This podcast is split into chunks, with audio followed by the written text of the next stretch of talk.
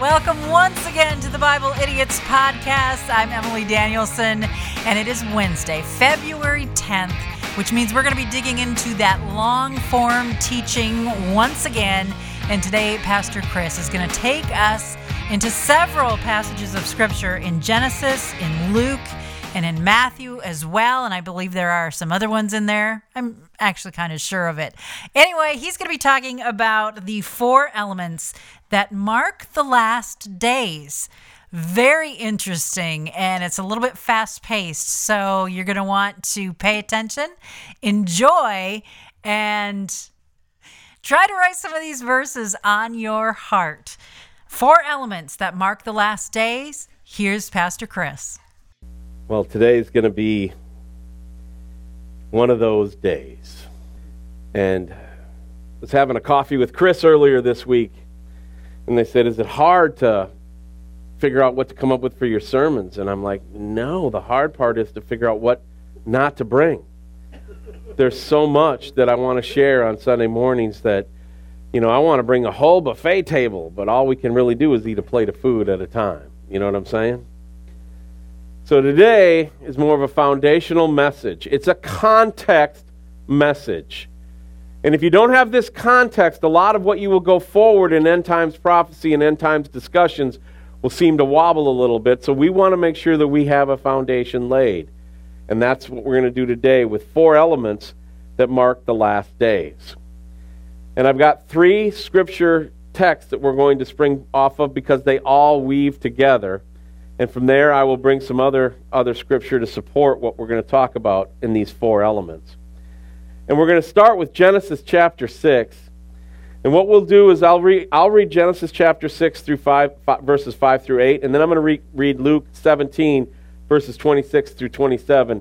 And then I will have you stand for Matthew 24, 32 through 39 as the honoring God's word by standing. But let's start with Genesis 6, 5 through 8, because this is the foundational text in the context that we get going in.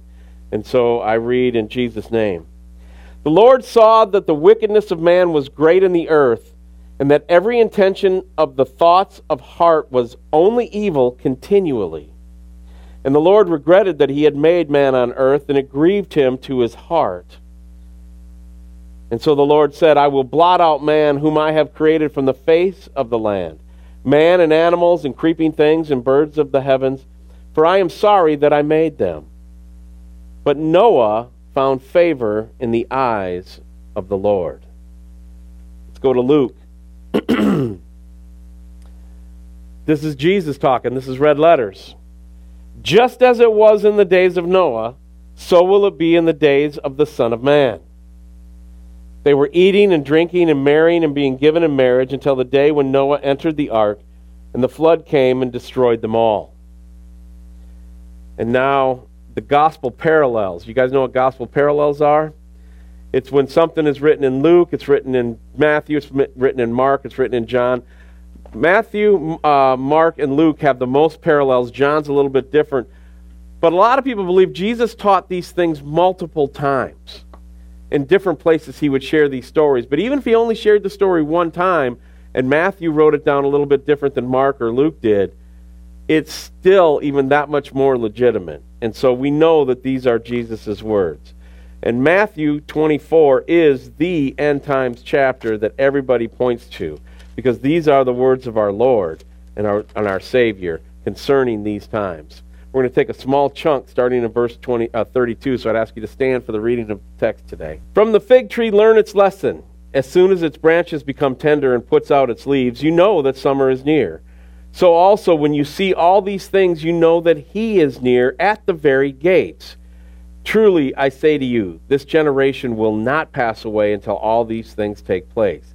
Heaven and earth will pass away, but my words will not pass away. But concerning the day and hour, no one knows, not even the angels in heaven, nor the Son, but the Father only. For as it were the days of Noah, so will be the coming of the Son of Man. For in those days before the flood, they were eating and drinking, marrying and giving in marriage, until the day when Noah entered the ark. And they were unaware until the flood came and swept them all away. So will be the coming of the Son of Man.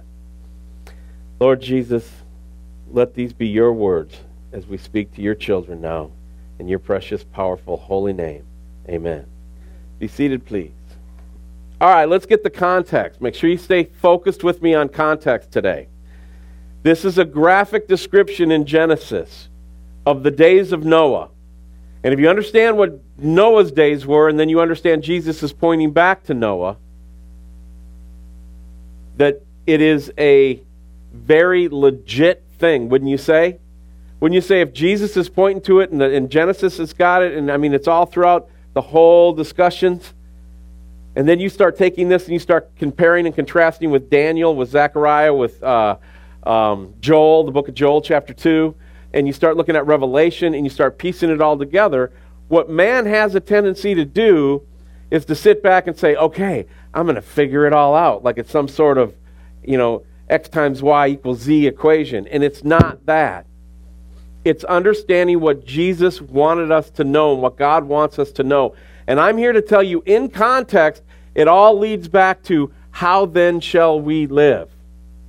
How then should we go forward with our lives in the context? See, in the days of Noah, the activities described are just sinful. They're described as, you know, a culture where no thought is given to God or the consequences of one's activity. Jesus is teaching us the truth that the last days will resemble the days just prior to the flood, which destroyed the world in Noah's day. And I just realized I was going to grab it and bring it up here and show you, but one of the possessions that I have in my office is a little film strip from Schindler's List that's in a frame. And if you guys ever want to watch a storytelling done in an immaculate way, it's Schindler's List. There's two movies I think that you can't really eat popcorn and watch a movie. One's Schindler's List, the other is The Passion of the Christ. But in Schindler's List, there's an example there that is given to us. And at the end of that movie, Oskar Schindler, who, if you don't know the story, just briefly I'll tell you, he did everything he could by creating factories and jobs to try to save Jews to keep them from being put on the, on the trains to go to their death. He was trying to save the Jewish people, as many of them as he could. So he'd create this factory, he'd create this job, he'd create this illusion of a factory just to keep people from getting on the train. At the end of the movie, he takes his wedding ring and he looks at his wedding ring and he says, That could be two more Jews. Everything in his life slowly got to where he would do anything he could to save the lives of the Jews. It was an obsession for him to where he would even give up his wedding ring if it meant saving a couple more lives. What a portrait of what the Christian should be if we are, in fact, living in the last days. The Bible tells us that we might be able to discern the times and know when the end is near. Now, do we know the exact day or time? No. Anytime somebody puts out, the Lord's coming back on May 21st, no. Right on, whoever said no. I was going to say step off, but no works. No. Look, have you ever seen a green sky? Ever, ever watched the sky turn green? I have twice. I mean, legitimately green. And both times was the onslaught of two of the worst storms I've ever been through in my 55 and a half years of life. See, I looked it up. I, I searched it online, and here's what it says The green color does signify the storm is severe. The color is from the water droplets suspended in the storm, absorbing red sunlight and radiating green frequencies, whatever that means. Thank you, weather nerd. I appreciate that. But it's legitimate. My eyes didn't deceive me. It was green. Now, here's what I know both times I saw the green sky, there was this eeriness that came just before the wind started. And roofs were blown off, and it was unbelievable. And Emily and I were very thankful we had cover, we had strong shelter. And today, I want to tell you that there are forces in operation similar to the activities of what was going on in Noah's day. So when the Lord says, just as Noah's day, wake up, pay attention, The skies are green, my friend. There are four elements active now that were active then. These four elements remind us we are in the last days and we have a mission to accomplish before we leave this world. So let's look together at the four elements that mark the last days. Point number one there's an acceleration of sinfulness. There's an acceleration of sinfulness. The context there's a lack of spiritual separation if you go back to verse 4 in Genesis 6. God's demand is total separation from false religions in our culture from the extreme demonic left. Yeah, you heard me right. I'm not shying away from that no more. I'm just telling you right now. If we're going to look at what we see as green sky, then we're going to call it green. I'm sick of demonic policies and demonic people being led around as if we can't talk about it because it's politics. I'm here to tell you the sky is green and we have demons running our country right now. And we have to have separation from that. I don't say that. God says that. Look at 2 Corinthians chapter 6 verses 17 and 18. It says, "Therefore go out from their midst and be separate from them," says the Lord, "and touch no unclean thing, and I will welcome you." And I will be a father to you, and you shall be sons and daughters to me, says the Lord Almighty.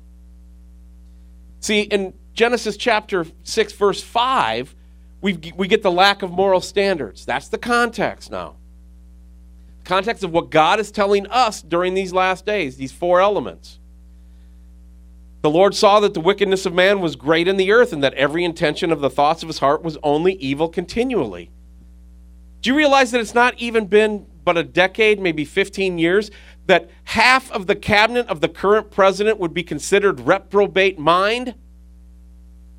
We ignore that now. It's, it's on. Or as they used to say in the neighborhood, it's on like Donkey Kong. And what then shall the righteous do? Well, we better just sit back and not say anything because we want people to come through the door and we can share Jesus with them then. Really? What Jesus are you sharing with them? Because it ain't the one I know. It ain't the one that calls people out and says, You have to leave sin. I so wish I could have seen what Jesus wrote in the dirt when they were going to stone the sinful prostitute. Remember that? And he said, You without sin cast the first stone. And then he told her, He said, Just go on and live your life and be free and don't mix religion and politics. No, he said, Go and sin no more, right? Back in Noah's day, the lack of moral standards sounds like our world where anything goes. God's standard for us is one of total holiness and clean living before Him. We can't do that. We struggle with that, which is why we have grace, which is why we have understanding, which is why we understand freedom in Christ. And we put these things in a proper pendulum of serving Jesus, and we don't get all out of whack where, you know, we don't smoke and we don't chew and we don't go with those who do. I remember when they told me that in high school, I sat there and went, well, I guess we can't hang out then. You know? Or, or you swing it all the way over here where it's like, I got freedom in Christ, you know? It, pass me the bong. You know, I mean, it's, it's, you got to have that balance of knowing God calls you to a more holy living. He does. And if you're like, well, that's not the Jesus I want, then you're not coming to the real Jesus. The real Jesus calls you to be separate and he starts a good work in you. And that work is a holy living. And what does holy living mean? Behavior modification?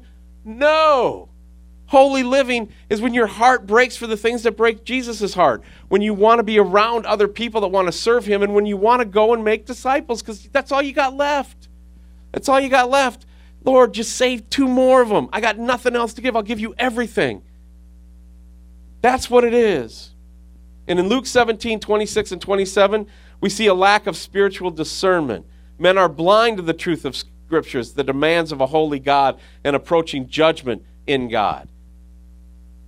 When we are coming that way, we know that because of what Jesus did for us, we don't face judgment. We escape it.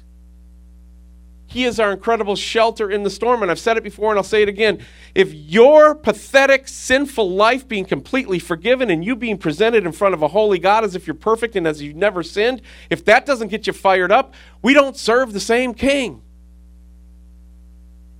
Satan is responsible for a portion of the blindness, which is why we have grace for those who are blind. I don't pray for wisdom for Joe Biden. Why waste my breath? I pray that God would save the man from his certain destruction, and then he might have his eyes opened. Because if you don't see a demonic president, you're not paying attention. The power comes from the blood. Ours comes from the blood of Jesus. When you worship Baal and Moloch, it comes from the blood of innocence. What's the number one way they're getting power? By abortion. The dude signed in that you can abort a baby up to the birth. You tell me that's not evil? Well, Chris, you really shouldn't say that from the pulpit because you, you might offend somebody and they might not come back to your church. Give, let's have coffee together. I'll explain my views a little deeper. I don't want to insult anybody, but to be honest with you, if you can't see that killing babies is evil, you haven't got a regenerate heart. I'm just telling you the truth. 2 Corinthians 4 4. A lot of the unregenerate heart out there that I'm preaching against right now, it's not their fault. We fight against flesh and blood. It's Satan. That's why we have grace for them. That's why we love them. That's why we don't condemn them. I'm not condemning anybody right now. I'm just telling you what's real. This is truth.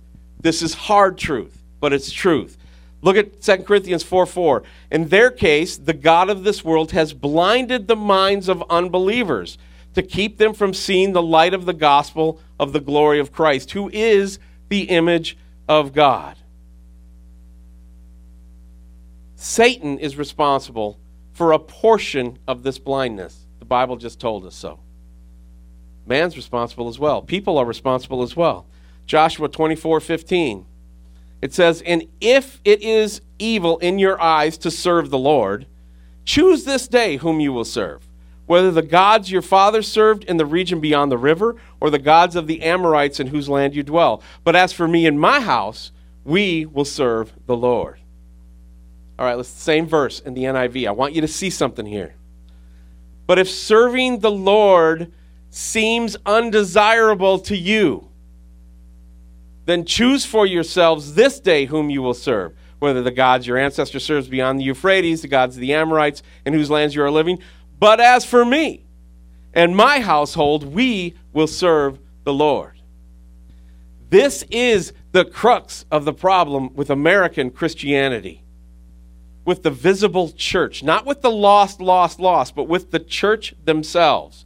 Here it is if serving the authentic Jesus Christ of the Bible, who says what he says and means what he says, if that seems undesirable to you because you've let false teaching enter your subconscious, where you think that speaking out against anything is wrong, where you think that we just got to love, love, love, we got to accept everybody, then he's calling you to a deeper repentance. He's calling you to choose this day who you will serve.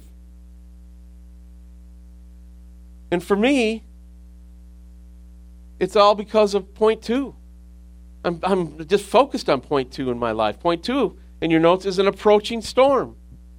It's an approaching storm.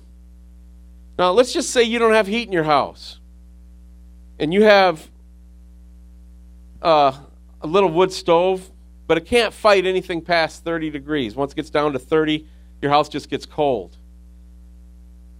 And what if I told you, look, the next 10 days in Kansas, the high temp is going to be 21 degrees. Most of the day is going to be single digits. Why don't we prepare together to keep your house warm? Why don't I get you some extra wood? Why don't we try, try to seal up the windows? Why don't we do something to help you? There is a coming cold blast coming. Or as I started the message with, there's green out there, people. The skies are green.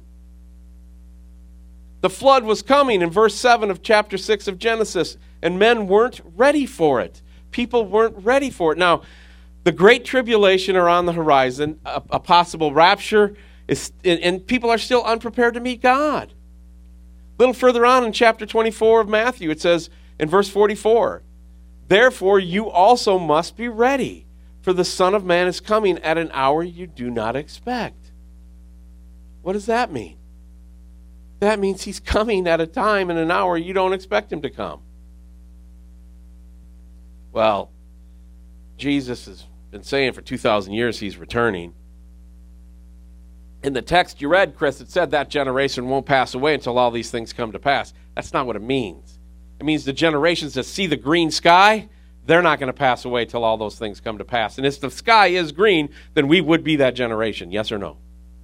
All right. This world is headed towards a judgment it doesn't realize and the magnitude of the force, force of the storm it faces.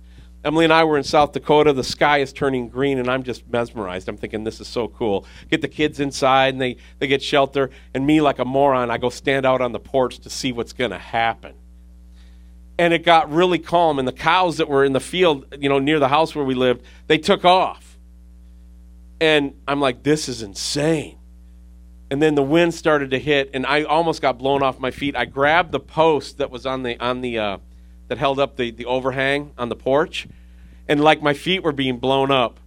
The wind was and i seen the door over there so i let go and launched towards the door shut the door. And i'm telling you if you ever want to picture Emily just going off,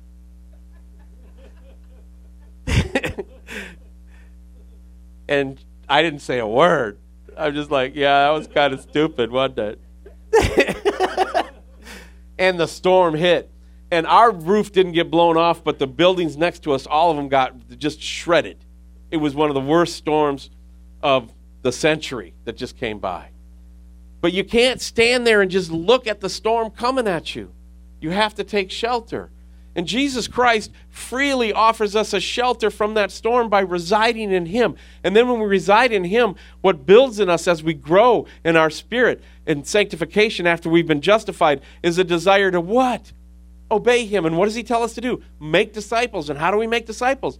By telling people about Jesus without shame, without ab- you know, with abandon. And we can still call things wrong. We can still call things in error and do it in a loving way. But our society now, the greener the skies get, is saying, no, you can't. No, you can't. In the last seven days, Michael Brown, who's in Bible Idiots, had his uh, one of his Twitter feeds suspended. Focus on the Family, the Daily Citizen magazine, had their Twitter account suspended permanently. What was their big crime? They pointed out that one of the cabinet members was born a biological male and identifies as a female. Not even allowed to say that. You just got to call her a female straight up now. Otherwise, it's a crime. Censorship is upon us. The world is headed towards judgment and it doesn't realize the force of the storm coming. Look, people need to be warned that it's real. The problem we have is that people have been sounding this alarm forever and forever and forever. And if I took the Bible text and I lived in the 40s, I would be convinced that Hitler was the Antichrist and Jesus was coming any minute. And I'm here to tell you before I go any further, I want you to know Jesus Christ could tarry for another 50 to 500 years, and every word of this scripture is true. That doesn't mean our tribulation's not coming. Doesn't mean that we're not going to face it. And look, if we're standing in front of Jesus in 15 minutes, was our end not near? The end is near, my friends, and people won't heed. And, and, and it's not so much about the lost that I my heart breaks for, it's the Christians who are living defeated spiritual lives because they've been told to tamp it down because that's what our culture demands of us. Instead of saying no, with a smile on our face, with joy of the Lord, we're going to proudly proclaim that Jesus Christ is my Savior. And not only that, we're going to invite you to come join us. And if you don't want to come join us, that's fine. We're not going to force you, but we're going to live happy and we're going to live victorious and we're going for it. But we love you. We want you to be a part of us. If you don't, bye. 2 Timothy 4 3. Because many won't heed and turn, 2 Timothy 4 3 says, for the time is coming when people will not endure sound teachings, but have itching ears. They will accumulate for themselves teachers to suit their own passions, and will turn away from listening to the truth and wander off into myths. Every day's a Friday. your best life now. If this is my best life, then you know what I mean? We all have stuff. This is not our best life now. Our best life is in Christ. It starts now and gets finished on the day of redemption at the marriage supper of the Lamb. Verse 5 of 2 Timothy chapter 4. For as for you, always be sober minded, and during suffering, do the work of an evangelist, fulfill your ministry.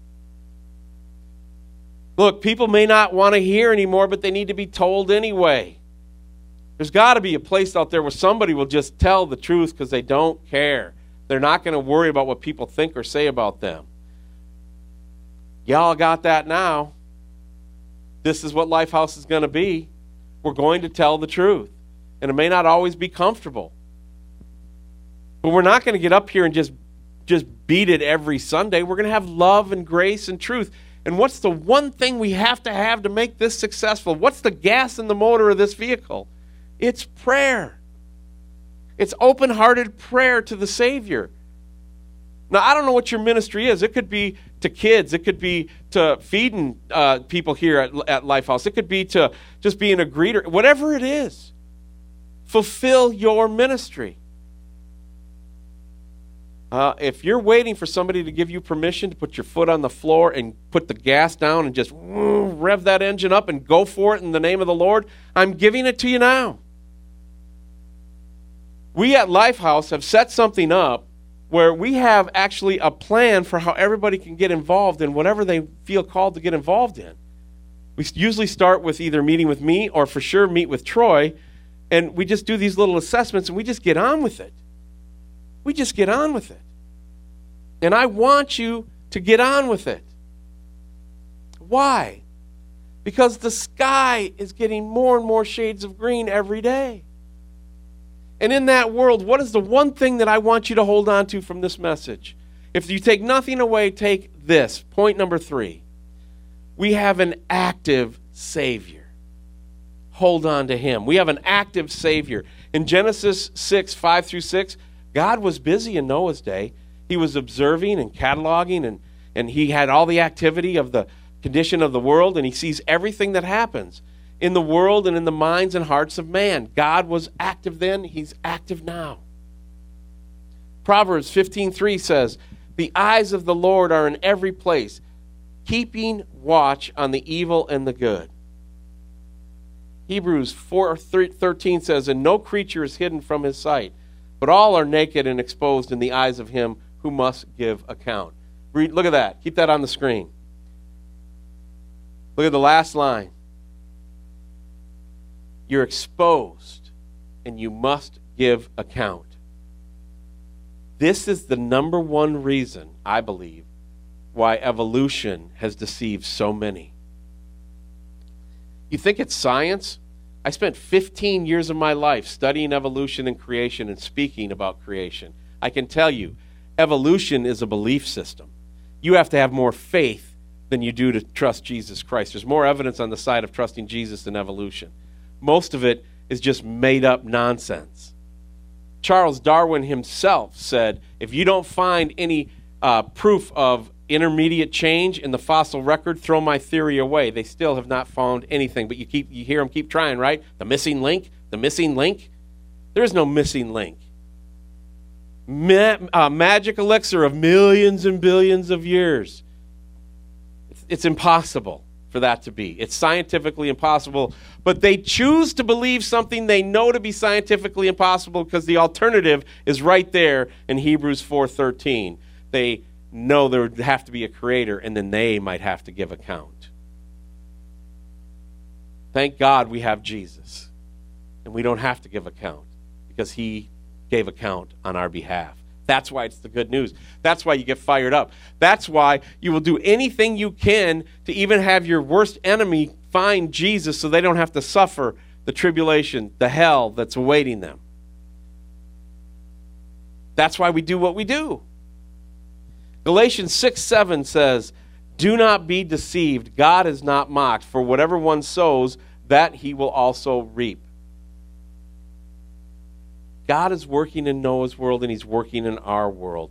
And we must always remember no matter how bad the world gets, God is always doing his work. I never thought I would live to see a day that the Capitol would be fenced in uh, by, uh, strong, by tall fences with wire and military base to protect the Congress from the people. Never thought I'd see that. And if you don't think that they're now just poking us in the eye one after another, just poking us in the chest, asking us, come on, throw, throw the first punch, throw the first punch. They want the people to rise up. If you wanted to get people to rise up, what would you do? Well, how about you take office and sign 42 executive orders that hurt the people tremendously, especially those that, that have certain beliefs? Because the minute that we rise up, then they have justification for domestic terrorists and they want to put us down hard. Right now, they can't put us down real hard. The one false flag event on January 6th doesn't cover it. But if we can get more, if they can do more, if we finally, then that's what they want.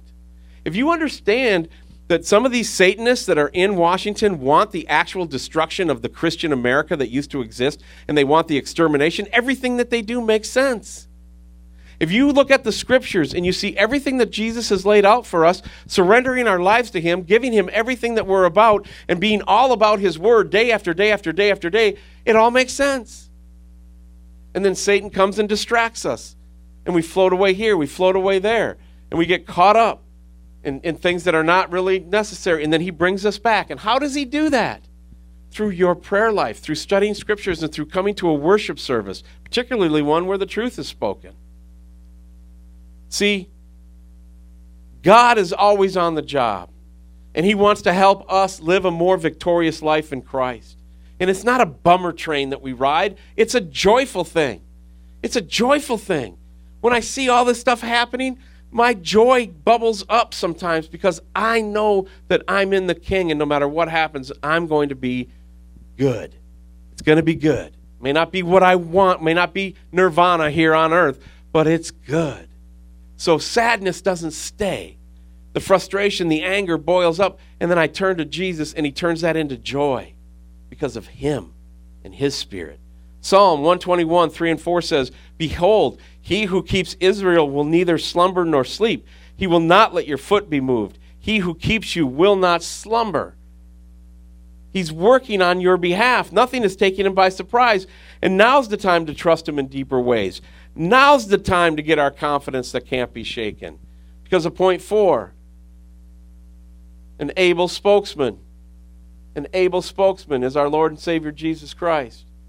Noah was God's mouthpiece of the day. He preached the coming judgment for 120 years without a single convert. Yet he preached on. Now that's grace. I don't know. I don't care how you slice it. God was planning judgment and he's still reaching out to sinners through Noah. Jesus says, as it was in Noah's day. Do you see it? As judgment is coming, he's still reaching out to sinners. And how's he doing that? Through the authentic believers he still has here on the earth. And not every church or everybody who claims Christ is an authentic believer. Us, as covenant partners together, need to be authentic believers to be the mouthpiece that God is calling sinners to himself as he plans judgment, as in the days of Noah. We're God's spokesman in this day. Our duty before the Lord is to be certain that we do what God's calling us to do, no matter how small, no matter how big, and joyfully just be faithful together. Noah, he's in the ark. Think about him. He could rest with assurance that he had done what God had commanded him to do. The heart of the Christian can gain rest by fulfilling the command of God in your life. For me, it's no question, it's been confirmed a thousand times. My mission is to come and be the pastor of Lifehouse Church and to share the truth with you and as best I can. And if it's too rough some Sundays, sorry. If it's too weak some Sundays, sorry. I'm just doing the best I can. But if I'm focused on Jesus throughout the week, you're going to get what he tells me. What's your job? That's between you and God.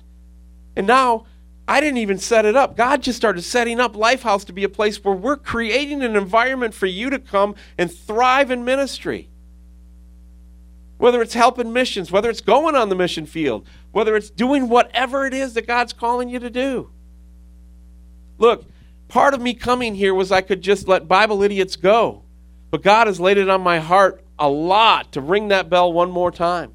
And I'm like, God, we've done so much. We have a six weeks program with the Bible Idiots coming out that has been sitting on the shelf for two and a half years, never was published.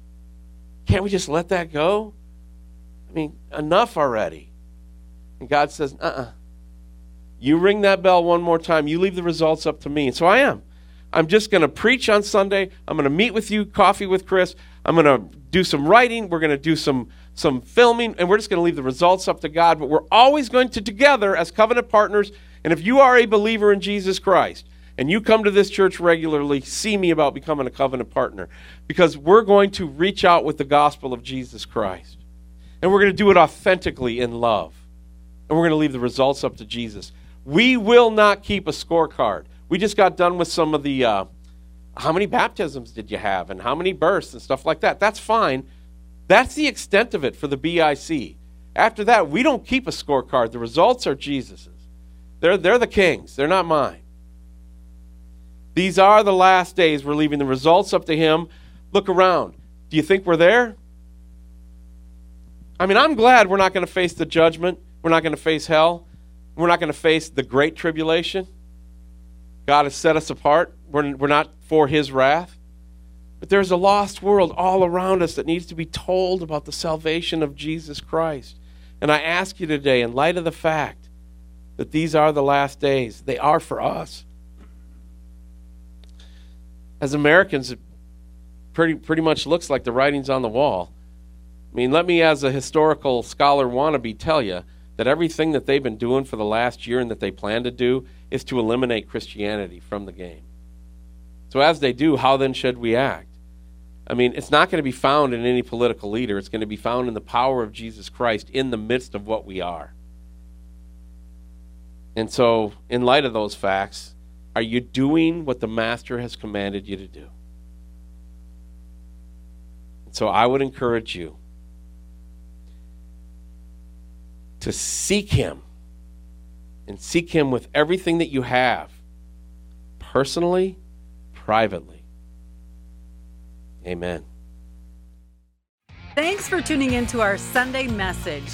To donate, request prayer, or to contact Pastor Chris, you can write to Lifehouse Church at P.O. Box 661, Abilene, Kansas 67410 or go online at lifehouse church.com. On behalf of the entire congregation, thanks again for your support.